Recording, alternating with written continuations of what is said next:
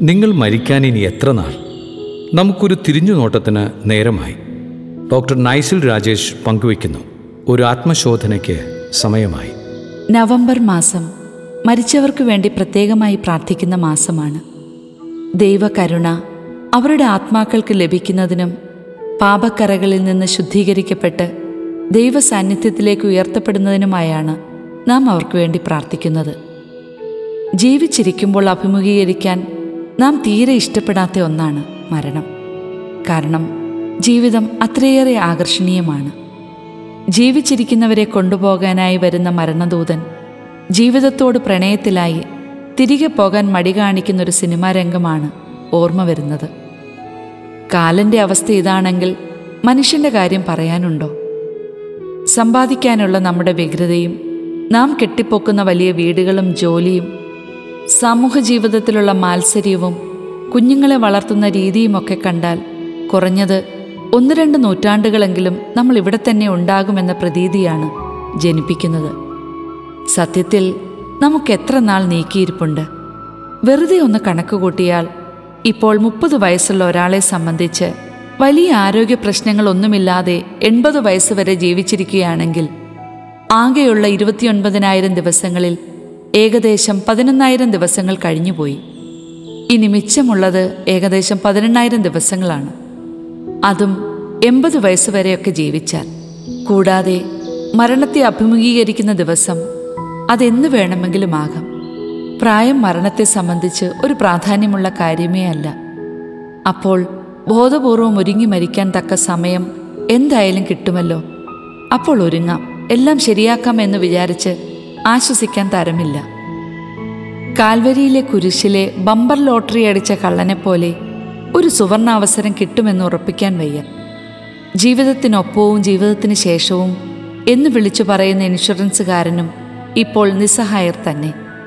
അപ്പോൾ പിന്നെ മരണം നമ്മുടെ ചിന്താവിഷയമാകേണ്ടതല്ലേ?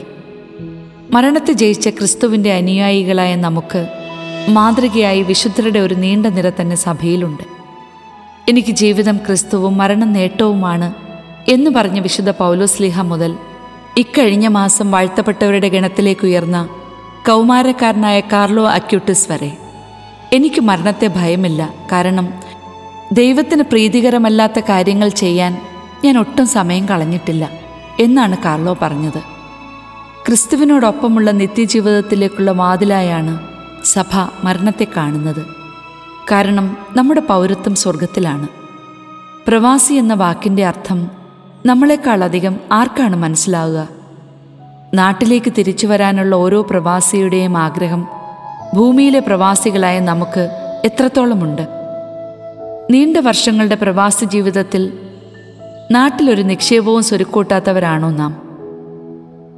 വെറും കൈയോടെ സ്വന്തം നാട്ടിലേക്ക് തിരിച്ചു വരുന്ന അവസ്ഥയോ ഉള്ളതുകൂടി നഷ്ടപ്പെടുത്തിയാലോ? മരണത്തെ അഭിമുഖീകരിക്കുമ്പോൾ നാം നേരിടേണ്ട ഏറ്റവും പ്രസക്തമായ ചിന്തകളാണിവ. ഇനി എന്ത് ചെയ്യാൻ കഴിയും? ബാഹ്യമായ കാഴ്ചകൾക്കും കേൾവികൾക്കും മുമ്പിൽ വാതിൽ കൊട്ടിയടച്ച് സ്വയം ആത്മശോധന ചെയ്ത് സർവീസ് ചെയ്യേണ്ട സമയം അതിക്രമിച്ചിരിക്കുന്നു.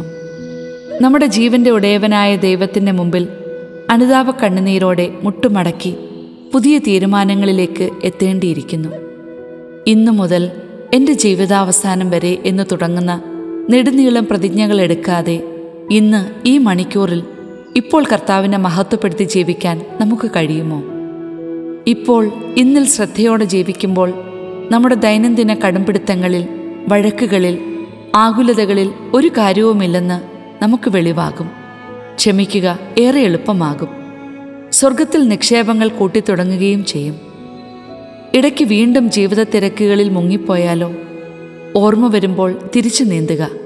വിജയിക്കാനല്ല വിശ്വസ്തരായിരിക്കാനാണ് ദൈവം നമ്മെ വിളിച്ചിരിക്കുന്നത്. ഒരുപക്ഷേ അവസാന ശ്വാസം വരെയും ഈ ഒരു സംഘർഷം നമുക്കുണ്ടായേക്കാം. പക്ഷേ തിരികെ വരാൻ നാണക്കേടോ കുറ്റബോധമോ മടിയോ കാണിക്കാതിരിക്കുക. കാരണം നമ്മുടെ ദൈവം കരുണയുടെ ദൈവമാണ്.